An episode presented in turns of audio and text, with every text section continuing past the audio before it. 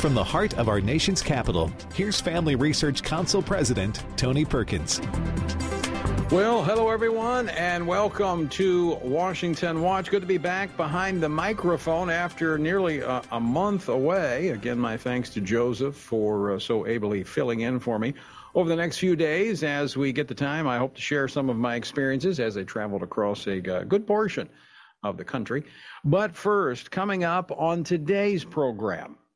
Last night in Kabul, the United States ended 20 years of war in Afghanistan, the longest war in American history. It can only be described as damage control as President Biden puts an unbelievable spin on the botched withdrawal from Afghanistan that has left thousands behind, many in grave danger at the hands of the Taliban. We'll be joined by Lieutenant General Jerry Boykin in just a moment. Also, in addition to the people being left behind, billions of dollars of military hardware, vehicles, assault rifles, machine guns were left behind as well. Now, some claim these items were destroyed. Were they, or could they possibly be used to harm Americans and our allies? We'll talk with Congressman Mike Waltz, a member of the House Foreign Affairs Committee and the first Green Beret elected to Congress. And good news from the Virginia State Supreme Court. Do you remember the Loudoun County physical ed teacher, Tanner Cross? He was suspended for speaking out at a public school board hearing on the asinine transgender policy that they were pursuing. The state high court upheld a lower court ruling that ordered the school system to reinstate Tanner. We'll talk with Ryan Bangert of Alliance Defending Freedom, who represented Tanner, about the importance of this decision for the First Amendment. We'll also get an update on the devastating impact of Hurricane Ida here in Louisiana from Louisiana Attorney General Jeff Landry a little later on the program. And finally, attorney and radio talk show host Larry Elder joins me with a look at the leftist agenda that California Governor Gavin Newsom has pursued in his first 3.5 years as governor. It appears that the proverbial chickens may have come home to roost, as Californians are tired the wacky policy Newsom has championed. We'll talk about it with Larry Elder coming up later here on Washington Watch. The website, TonyPerkins.com. Let me encourage you, if you've not already done so, download the Stand Firm app so that you can have Washington Watch at your fingertips, but more importantly, you can have action items. This program is about encouraging, strengthening, informing, but activating Christians across this nation to be a source of light and truth in our public policy, whether it's at local, state, or national level. So download the Stand Firm app so you know what to do, when to do it, and how to do it. Also, speaking of Louisiana and Mississippi, the folks in this region are just beginning to sort through the rubble and the devastation left behind in the wake of Hurricane Ida. Now, while many are still in need of emergency relief, the full recovery effort, I can speak from experience. I went through the city yesterday through Baton Rouge, through the parish. Fortunately, Baton Rouge kind of missed a lot of it on the west side of the storm, but southeastern portion of Louisiana and Mississippi hit very, very hard, as we've been talking with pastors and others on the ground there. And so the Family Research Council is once again going to be partnering with those on the ground by putting forth a $25,000 match. Now, how are we going to use that? Well, in part, we're working once again with Samaritan's Purse, outstanding organization. We're helping them. I've been working with them to locate churches to set up operating facilities, and we'll be providing other things for them, as well as working directly with some of our partner churches that have been hardest hit by this storm. So here's what's going to happen. I want to encourage you to join with us in ministering on the ground to those who are hurting and helping the churches minister in this moment of opportunity. So visit frc.org/relief to support this relief effort. Again, the Family Research Council taking $25,000 out of our general budget to use in partnering with Samaritan's Purse and some of the local churches. So again, go to frc.org/relief to be a part of this. And again, a little bit later, the Attorney General for the state of Louisiana, Jeff Landry is going to be joining us. He was flying over the southern region of the state earlier today and going to give us a bird's eye view of what he saw. All right, 24 hours after the last plane carrying U.S. forces left Afghanistan, President Biden addressed the American people this afternoon, proclaiming that the U.S. war in Afghanistan has come to an end. The decision to end the military airlift operations at Kabul airport was based on the unanimous recommendation of my civilian and military advisors, the Secretary of State, the Secretary of Defense, the Chairman of the Joint Chiefs of Staff, and all the service chiefs, and the commanders in the field. Meanwhile, between 100 and 200 Americans reportedly are still seeking evacuation, not to mention the thousands of Afghan allies who believe that the United States would save them from the Taliban. Will President Biden keep his promise to get out all of those who wish to leave Afghanistan? That's what he said this afternoon. Well, joining me now to talk about this and more is FRC's Executive Vice President, Lieutenant General Jerry Boykin, who is one of the original members of the U.S. Army's Delta Force. He also spent the last 4 years of his 36-year military career serving as Deputy Undersecretary of Defense for Intelligence. General, welcome back to the program. Thank you, Tony. Glad to be with you. All right, the president says his actions were based upon the recommendation of his civilian and military leaders. Were they telling him what he wanted to hear or what he needed to hear? Now, Tony, I think we need to go back and listen to what he said again. He said the decision, I think, to end the longest war in American history was a unanimous recommendation. That may be true, and I suspect that it is. I don't know of anyone who wanted the war to continue. However, what he didn't say was that there was a unanimous recommendation that he execute the plan that he executed, which is why we're where we are right now. That was that plan was about as backwards as anything that I have ever seen, and they did everything wrong. He made every wrong decision, and he didn't say that that was a unanimous recommendation to do what they did. And therein lies one of the issues that you, along with a number of other retired military leaders, have been raising, and that is the fact that some of the top military leaders we have are really not doing this country the service they should. In fact, they're doing a disservice to the president by not speaking out and challenging some of the decisions that he's making. They are indeed, Tony, and at their first press conference, the two of them together, the Secretary of Defense and the Chairman of the Joint Chiefs, they said they didn't have adequate resources. They didn't have the resources that they needed to go out and get Americans and bring them in so that they could be rescued and evacuated. Well, there's a couple of problems with that. Number one, you should have asked for those resources that you needed. You should have asked for the Delta Force, the Marines, the SEAL Team 6, those rescue units. And the second thing that's wrong with that is if you did ask for them and you didn't get it, then you don't have the influence with the president that you need to have. Therefore, you don't need to be in the positions that you're in. And that's what our letter was about. It was about accountability. It was about accountability by two people that are key members of the president's national security apparatus. And they failed. One way or the other, they failed. And I think that's why we wrote this letter asking for their resignation. Talking about Defense Secretary Lloyd Austin and Chairman of the Joint Chiefs, General Mark Milley, to step down. And that, of course, was signed by almost 100 retired generals and admirals. I think that number is actually growing. It is. As the letter gives out there, more want to sign on to it. Let me go back to the president's decision to withdraw. Now, I listened to his speech today, and quite frankly, I think he talked about a lot of things except what was at the heart of this. I think you're absolutely right. I didn't disagree with the fact that at some point we needed to get out of Afghanistan. I mean, 20 years of being in Afghanistan is a lengthy period of time.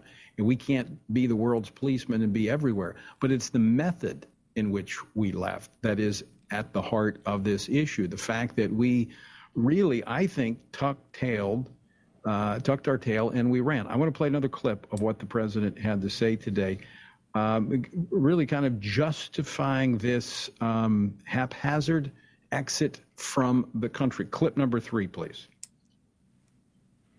Previous administration's agreement said that if we stuck to the May 1st deadline that they had signed on to leave by, the Taliban wouldn't attack any American forces. But if we stayed, all bets were off. So we were letting the Taliban decide how and when we were going to be leaving? Yeah, I mean, look, clearly it's former President Trump's fault. And, you know, Tony, can I just say this? This is a black mark on American history, and I think that this is one of the darkest periods in the 245 years that we've been a nation. And I think that going forward, we need to decide what we are all about. What do we stand for as a nation? Because right now, our allies don't trust us. Our enemies know that we are weak, and we'll take advantage of that and exploit that. And our values are very questionable now. And one of those values is that we'll never leave an American behind. And the president even said that at the beginning of all of this, and then backed away. So what are we? What are our values? What are our American values that we're willing to stand by, that we're willing to sacrifice for, that we may even be willing to die for? What are those values? And right now, I think that the whole nation is in a state of confusion about that. Well, what I take away from the president's statement there is that we were, I'm just going to say, afraid of the Taliban.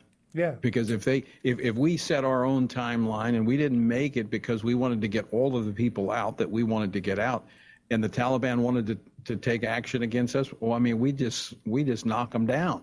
Now, I'm not for gratuitous violence, but we have to protect our interest, and we are supposed to be the most advanced, equipped fighting force in the world.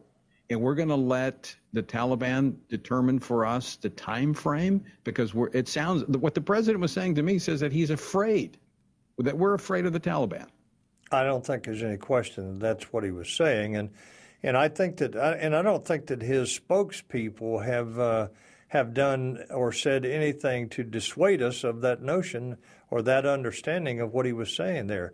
He was afraid of the Taliban. I mean, look, when the Taliban apparently, according to the latest reports, said, "Look, we'll let you control Kabul until you're out of here," and we decided that we didn't want to do that, and we gave it to them. We told them that we would prefer that they handle it. What is that all about?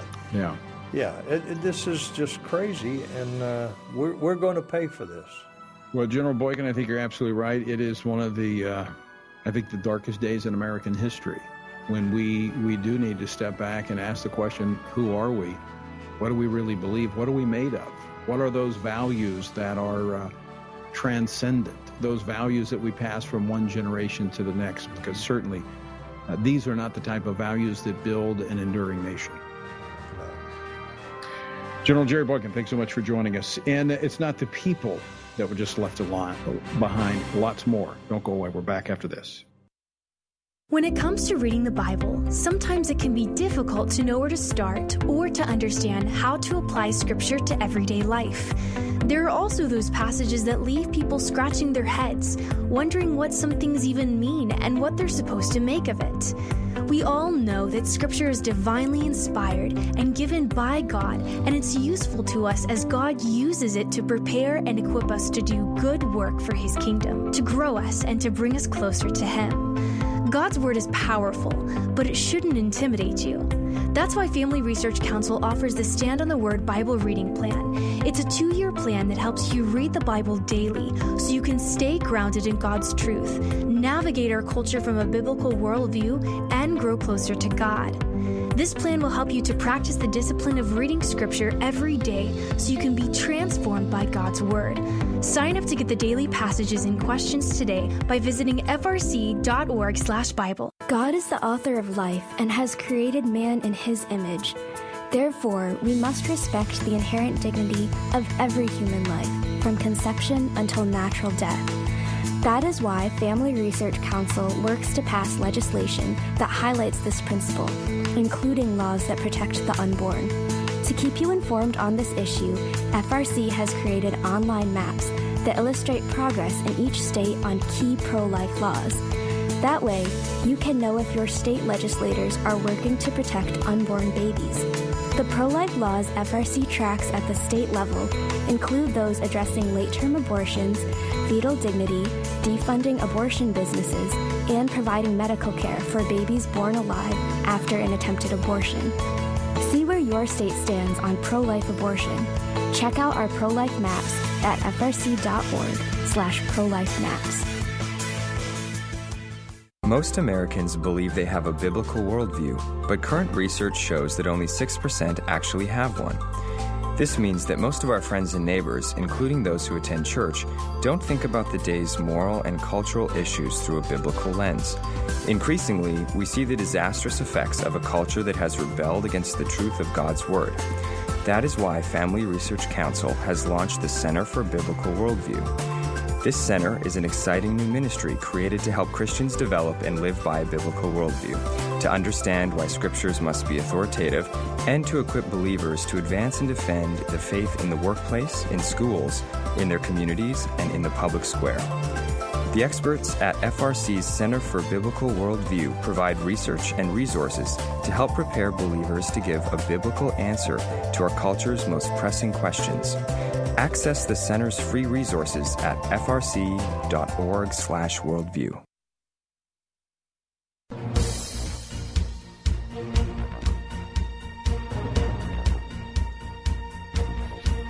Welcome back to Washington Watch. I'm your host, Tony Perkins, back in the chair after about a month away. Good to be back. So glad that you are with us. Again, let me encourage you, join us in the effort to provide relief directly to those on the ground in Louisiana, Mississippi, working with churches and Samaritan's Purse. Go to TonyPerkins.com, follow the links over. All right, the Biden administration would probably like nothing more than to put the Afghanistan catastrophe behind them. But it's clear that the August 31st withdrawal deadline was not the end. A lot of questions remain, and they need answers. Questions over the equipment that was left behind, billions of dollars of equipment, about the Americans and the Afghan allies who are still stranded there, and how the Biden administration should be held accountable.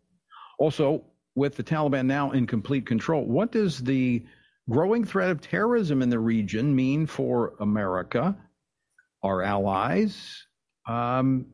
What's that look like? Well, joining me now to talk about this is U.S. Congressman Mike Waltz. He is a member of the House Foreign Affairs Committee, a decorated Special Forces officer with multiple combat tours in Afghanistan, the Middle East, and Africa. He serves the 6th Congressional District of Florida. Congressman, welcome back to the program. Yeah, thank you, Tony, and welcome back. And wish you were coming back to something a little more positive than this historic disaster. I was having a pretty good time away, and everything seemed to be calm until about the last week, and then all of this began to break. And I know you were on the show a couple of times in that time period, so I appreciate that and your insight. And you were one of the first ones I wanted to talk to when I got back.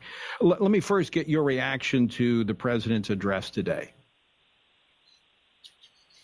Well, it was essentially, a repeat of, on the one hand, saying I take responsibility for this policy, but then in the same breath, blaming the Afghan government, the Afghan army, President Trump, right, and the military for their recommendations, and basically everybody else but him and his immediate team. So, again, we just see this continuation of weak and feckless leadership, and I'm happy to unpack all of those excuses and how they fall flat.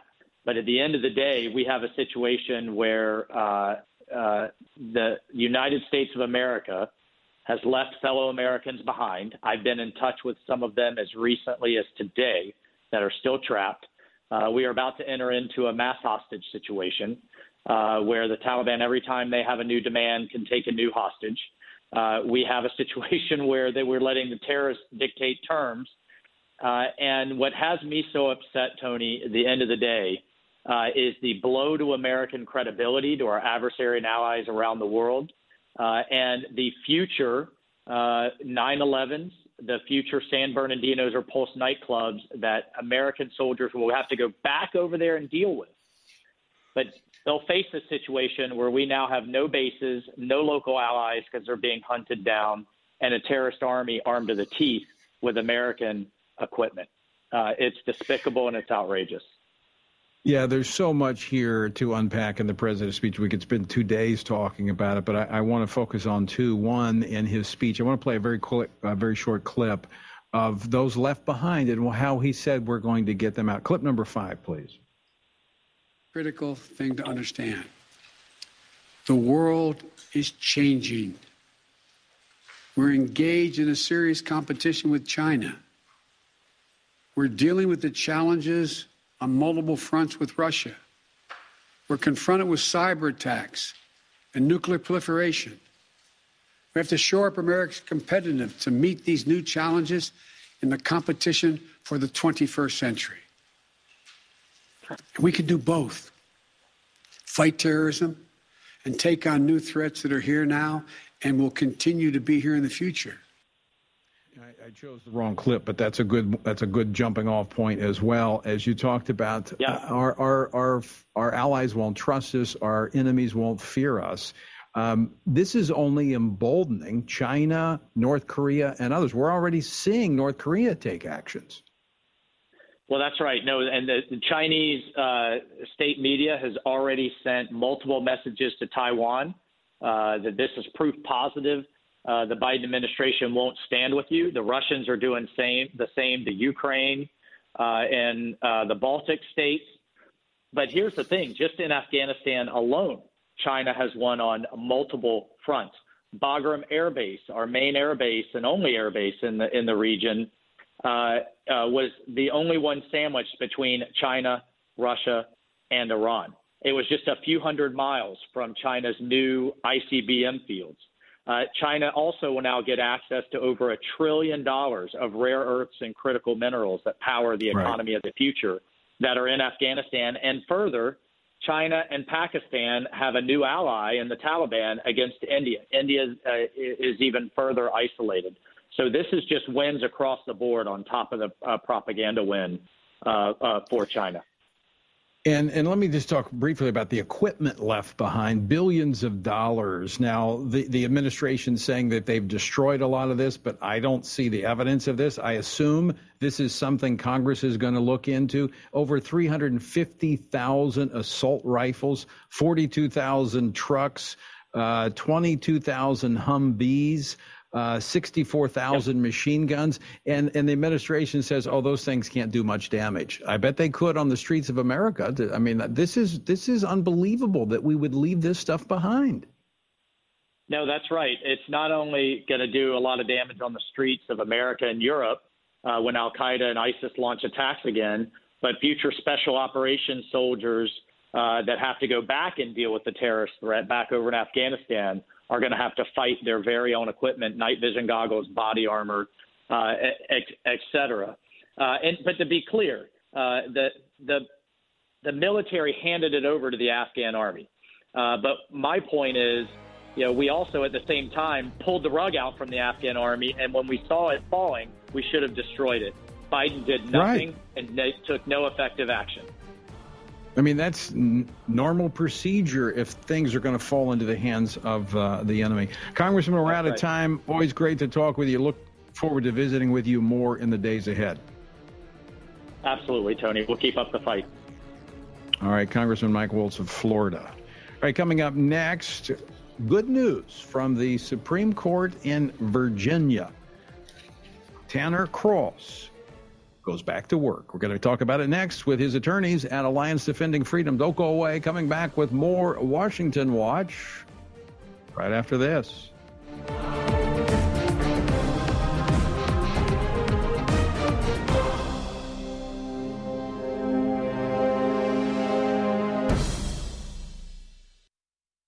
Are you looking for a go-to platform where you can get relevant commentary on the cultural issues of the day from a biblical perspective? Today, it can be hard to find this in light of media censorship of conservative and Christian voices.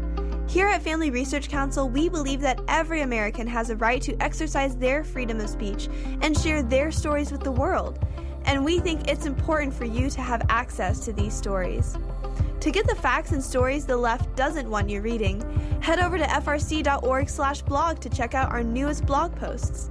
We cover the issues you care about, all written by our experts in policy, government affairs, and biblical worldview. Our experts unpack the topics that other media platforms won't, like current events that affect Christians internationally, sexuality from a biblical perspective, and insights into the increasingly radical shift in American culture. To stay up to date on current news related to faith, family, and freedom, go to frc.org/blog. We're seeing more and more cases of censorship and the canceling of many conservatives and Christians by big tech companies.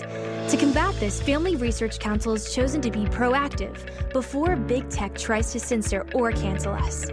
We want to stay connected with you, and so we've created a tech subscription platform. That way, you can still find updates on faith, family, and freedom, even if big tech tries to silence us. It's easy. You just sign up for the text alerts by texting STAND to 67742, and you'll get FRC's content straight to your phone. Again, just text STAND to 67742, and FRC will keep you looped in on the issues of the day. By subscribing, you'll get information on our upcoming events and programs.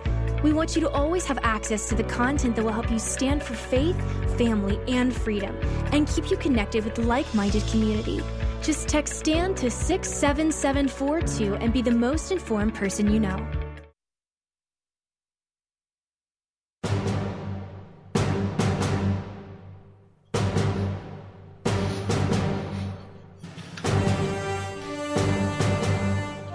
Welcome back to Washington Watch. I'm Tony Perkins, your host. So good to have you with us. The website, TonyPerkins.com. Also, if you'd like to join with us as we partner with Samaritan's Purse and a couple of the churches on the ground in Louisiana and Mississippi, a $25,000 match FRC is putting forward to our listeners here of Washington Watch to help. I think the church has an opportunity to minister here. We're ministering directly with those on the ground. Go to frc.org/relief. A little bit later, Attorney General Jeff Landry of Louisiana is going to be joining us with an update. All right, Loudoun County, Virginia seems to be a case study in all that is wrong with public school systems across the country.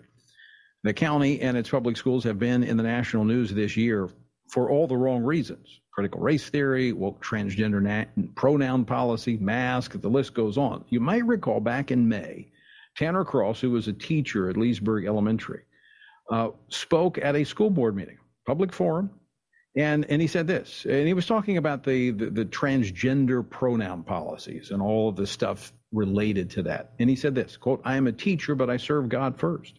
And I will not affirm that a biological boy can be a girl and vice versa because it is against my religion. It's lying to a child. It's abuse to a child." Now, he was fired for that. However, Alliance Defending Freedom represented him.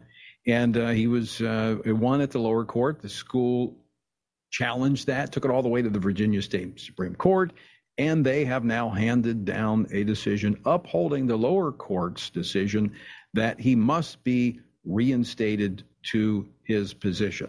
Joining me now is Alliance Defending Freedom Senior Counsel and Vice President for Legal Strategy, Ryan Bangert. He oversees ADF Center for Academic Freedom, which is handling Tanner's case. Ryan, welcome to Washington Watch. Oh, okay, I don't think we got a little issue there getting connected.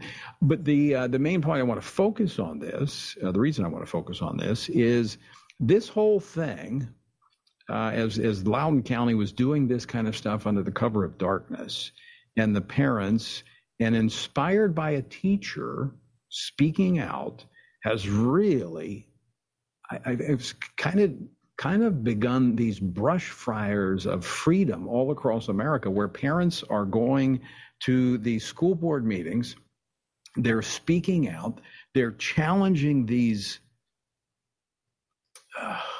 I'm trying to be careful with the words I select, crazy programs. I mean, they are telling children not to talk to their parents because their parents are fuddy-duddies. They're old school. They don't understand that boys can be girls and girls can be boys. And so, you know, your secret stays here at school. They're driving a wedge between parent and child. And joining me now, here we have him now, Ryan Bangert. Ryan, welcome to Washington Watch. Thank you, Tony. Pleasure to be here. Hey, congratulations on this case. And I just want to quickly go to it before we run out of time. This is a major decision for the First Amendment freedoms of teachers. This is a big deal that the Virginia State Supreme Court has upheld the lower court ruling. I agree. It's a very significant ruling by the Virginia Supreme Court, affirming that the trial court got it right. The trial court, remember in this case, this was a situation where a school teacher, Tanner Cross, spoke at a school board meeting, an open school board meeting, signed up to speak as a citizen against this policy. At the time, it was still a proposed policy. It's since been passed. More on that in a moment. But he simply voiced his objections as a citizen, and the school board suspended him for that, punished him for simply stating his beliefs at an open school board meeting. And the Virginia Supreme Court said that the trial court got it right when it told the school to reinstate Mr. Cross to his position.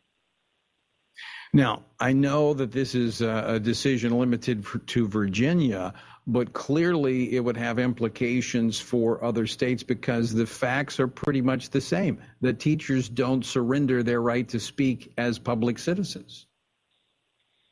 That's right. The Supreme Court has long held that teachers don't surrender their First Amendment rights when they pass beyond the schoolhouse gate.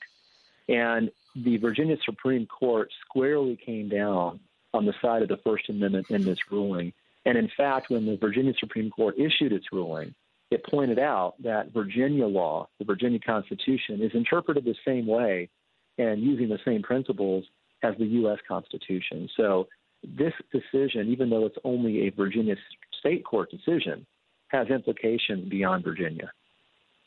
Well, very quickly, before we run out of time, what's next for ADF as it pertains to this case and other cases with teachers? Yeah, so we are going to continue litigating this case. It's changed a little bit, and that was what I mentioned earlier, because the school district passed policy that Tanner Cross was objecting to. So now all the teachers in Loudoun County Public Schools are required to use pronouns, even if those pronouns don't line up with the student's biological sex. So we have amended our complaint or asked the court to amend our complaint to challenge the policy on behalf of a number of teachers who have now joined the lawsuit to fight alongside Tanner Cross. Oh, very good. Well, again, very grateful for Alliance Defending Freedom and the outstanding work that you do coming alongside all kinds of people, teachers, public servants, anyone and everyone who has their First Amendment freedoms challenged. Ryan, thanks so much for joining us this afternoon. My pleasure. Thanks for all you do. All right. Ryan Bangert with Alliance Defending Freedom. Again, ADF, great organization, headed up by Mike Ferris, Alan Sears, former president there, just doing outstanding work, and we partner with them all the time. All right, coming up next, after the break, we're going to hear from the Attorney General of Louisiana. Jeff Landry is going to give us an update on what's happening in Louisiana, and we're going to be talking to Larry Elder, talk show host and attorney in California, about the recall effort out there. Don't go away. Back with more after this. What is religious freedom and why should you care about it, both domestically and internationally? By definition, religious freedom is the freedom to hold religious beliefs of one's choice and to live according to those beliefs. At Family Research Council, we care about religious freedom because we believe it is an inherent human right that all governments have an obligation to protect. Tragically, not all governments do. Religious persecution is a harrowing reality around the world that is not often acknowledged by the media, even though attacks on people of all faiths continue to mount in many regions of the world.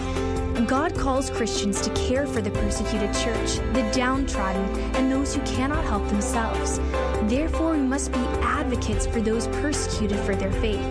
To learn more about this issue and what you can do to help, go to frc.org/IRF to check out Family Research Council's latest resources on international religious freedom. Christians are called to seek after the Lord above all things. This means we must pray unceasingly, vote our biblical values, and boldly stand for truth. You can join Family Research Council and FRC Action President Tony Perkins in this mission every Wednesday as he hosts the Pray, Vote, Stand broadcast to encourage brothers and sisters in Christ to focus their attention on the Lord in every aspect of their lives. Pray, Vote, Stand will help equip you to stand for biblical truth in the midst of a confusing time in our culture. Tony is joined by experts, elected leaders, and Christian leaders for this weekly program to help you see through the fog created by the biased mainstream media. This year, let's commit to pray for our nation, to stand for truth, and to seek the Lord first. To watch the Pray, Vote, Stand weekly broadcasts, visit prayvotestand.org. That's prayvotestand.org. Want honest and in-depth commentary on what's going on in our nation's capital and around the world? Join Family Research Council President Tony Perkins live every weekday by tuning into Washington Watch. You can listen to the show whenever it works for you. Go to TonyPerkins.com to stream episodes on demand or listen by radio through American Family Radio Network, Bot Radio, the KTLW radio network, or independent Christian radio stations across the country. On the show, you'll hear from guests like Mike Pompeo, Senator Marsha Blackburn, Pastor Jack Hibbs, Ben Carson, Senator Josh Hawley, Cissy Graham-Lynch, and more. Get a trusted perspective on the news of the day by tuning into Washington Watch with Tony Perkins at TonyPerkins.com. Again, that's TonyPerkins.com.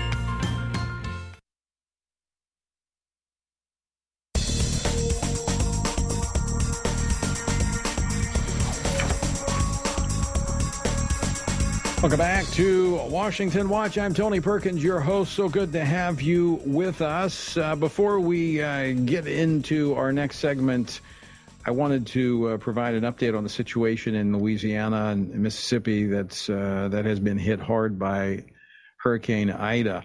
Now, with me now to talk about the latest is the Attorney General of the state of Louisiana, my good friend Jeff Landry. Attorney General Landry, welcome back to the program. Tony, it is always a pleasure to be with you and your listeners. Now, Jeff, earlier today, you flew over the southeastern portion of Louisiana, part of the South, saw firsthand some of the devastation of Hurricane Ida. Tell our listeners about it. Yeah, look, what's amazing is that the devastation is truly broad and horrific. We flew over Terrebonne and Lafourche Parish. You can tell there's a distinct difference as this storm moved onshore, the destruction that it caused. When you go down to places like Galliano and Golden Meadow and La Rose and Raceland, Dulac and Chauvin, those places are really devastated. The amount of wind destruction is truly remarkable. It reminds me a lot of Hurricane Michael that affected the panhandle of Florida some 3 or 4 years ago. But I can tell you that in a lot of these places, there's barely any cell service, there's no water, no electricity. Basic government services are extremely limited. Now, Jeff, you and I have been through a number of storms together and worked on quite a few of those. Explain to our listeners what the people on the ground there are going to be experiencing in the days ahead. Yeah, look, the first thing I want to say, Tony, before we go into that is the one thing that I thought was remarkable about this storm. And of course, we know that South Louisiana, like all of Louisiana, it has a lot of faith-based community, right? People understand and believe and fear God. And what's remarkable about this storm is so far the loss of life has been extremely minimum. Those people down in Southeast Louisiana do, like all of us do, put a lot of faith and credit in God. But over the course of the next 3 to 4 to 5 days, people are going to be starting to get back into their homes, trying to put their homes together. The Blue Tarp program, I'm sure the federal government will crank that up. There's a lot of roof damage. And of course, it rains a lot in South Louisiana. They're going to be cleaning up. The amount of debris is just astronomical. The destruction to both healthcare services like hospitals and to educational facilities like schools. I saw a number of schools that roofs were damaged. So it's going to be interesting how we're going to be able to get kids back to school. And, you know, in these challenging times, you talked about the spiritual component of Louisiana, of South Louisiana. Faith is a large part of who we are. It's also a factor in why we help one another. And so you see some of the best in people at this time helping their neighbors, and then you have the faith-based organizations that are coming in, and people begin to partner along with them. But in these initial days and weeks, it's tempting sometimes to feel isolated because you're cut off from the communications, you don't have the television, and you feel isolated when you're in these situations. So when you see these faith-based organizations coming in like Samaritan's Purse, the Southern Baptist, Catholic Charities coming in to help, that is a real encouragement to folks.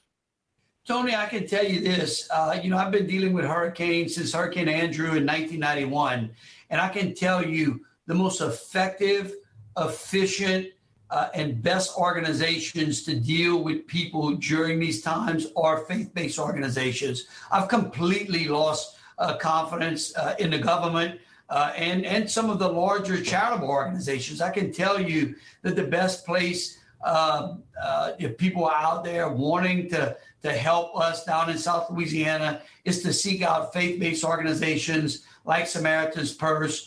Talk to friends and neighbors who have friends down in South Louisiana. They can give you some of the great faith-based organizations that are doing just great work down there. And you're right.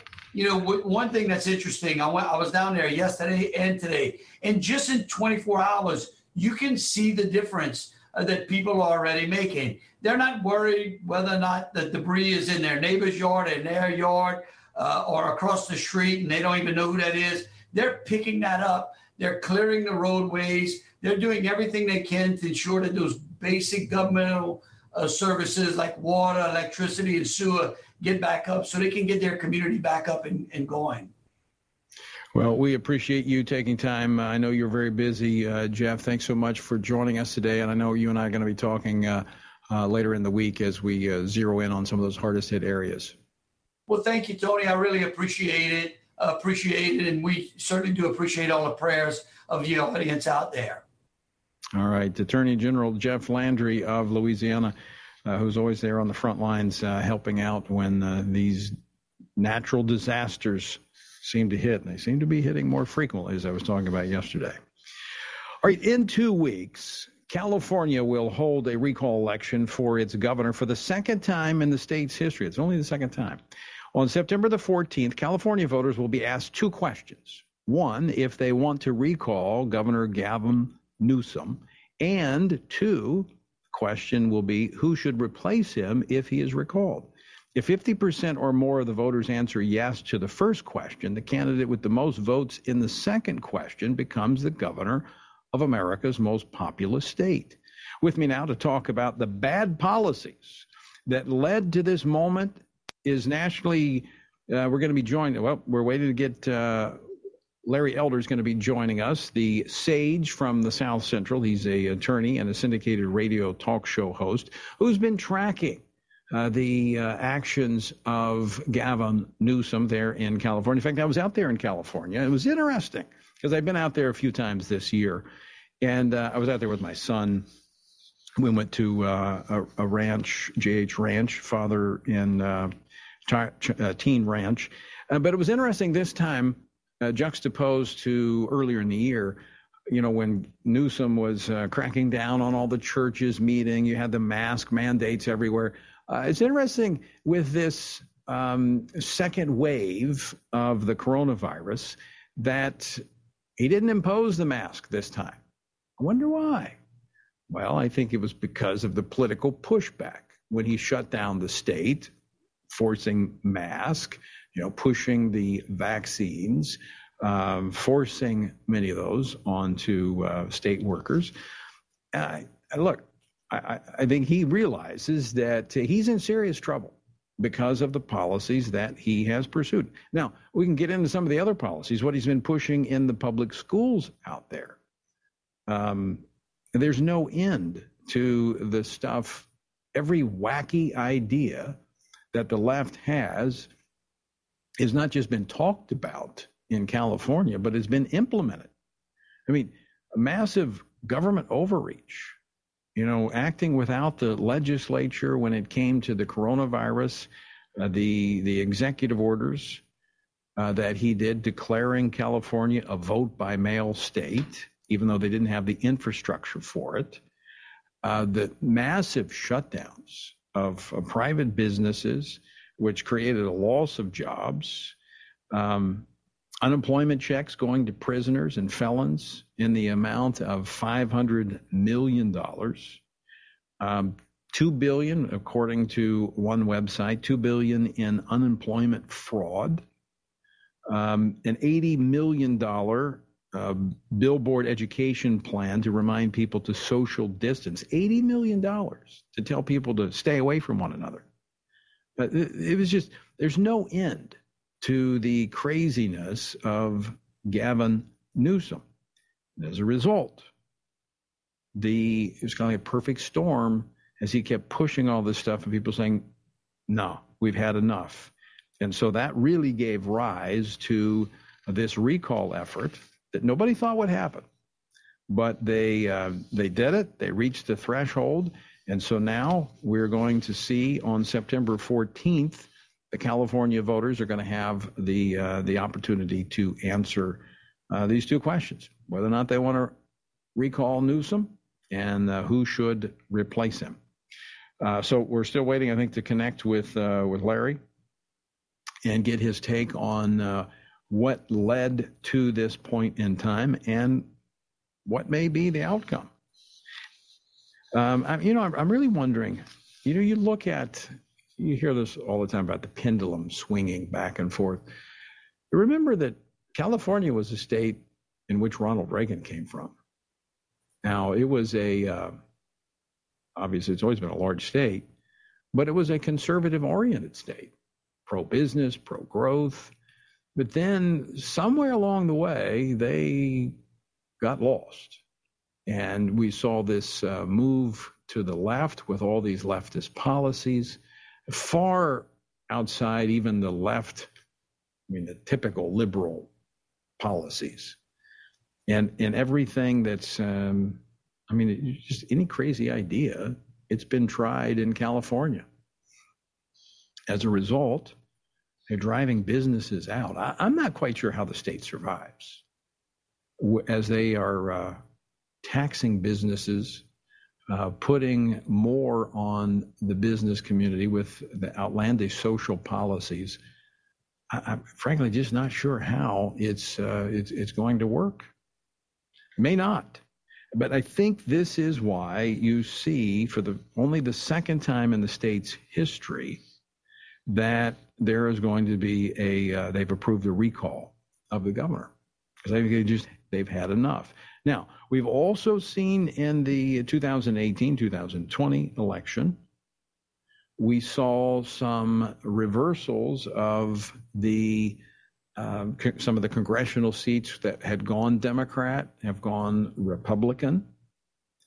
And so there's kind of a regrouping. The question is, have they reached a point that's just too far to rebound?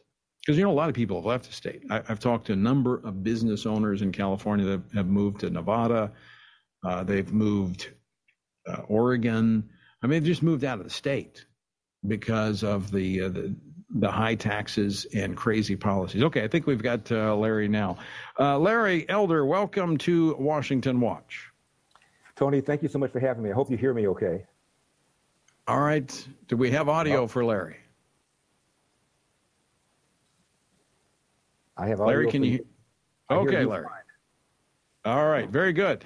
Well, let's start off. 2 weeks, the voters of California are going to have an opportunity to decide whether or not they want to replace Governor Newsom. But I want to ask you the question, what has led us to this point? Have the voters of California finally said enough of this craziness? They have. 1.7 million people signed a petition to recall this man. At least a third of them were people that voted for him just 2 years earlier. By that, I'm talking about independents and Democrats. The majority of Hispanics, about 65% of them voted for him 2 years earlier. But Tony, right now, they are angry. They are angry at the way the state has been shut down against science. You know that the governor famously sat up there at that French Laundry restaurant with the very lobbyists and drafters of the mandate that he was ignoring by not wearing masks, by not engaging in social distancing. His own kids were enjoying in-person private education while denying in-person education for the kids here in California, 80% of whom are black and brown. I only mention that, Tony, because the left prides itself on caring about black and brown students. Now, before the pandemic, 75% of black boys could not read at state levels of proficiency, and those levels were already low. Now about half of third graders cannot read at state levels of proficiency, and the majority of black and brown parents living in the inner city, Tony, they want school choice. They want to be able to put their kid in a charter school, in a private school, homeschooling, or a religious school. They want the money to follow the child rather than the other way around. And the number one obstacle to that, of course, is the teachers union. The teachers union is the most powerful union in California. They're the largest funder of my opponent. They've already given him a couple of $1 million to defeat me. Altogether, he's raised about $50 million from the usual suspects: teachers union, public sector union, Hollywood, big tech. And people are angry not just because of the decline in quality of school, not just because of the way he shut down the state. By the way, shuttering 1/3 of all small businesses, many of them are owned by black and brown people. We also have a rise in homelessness.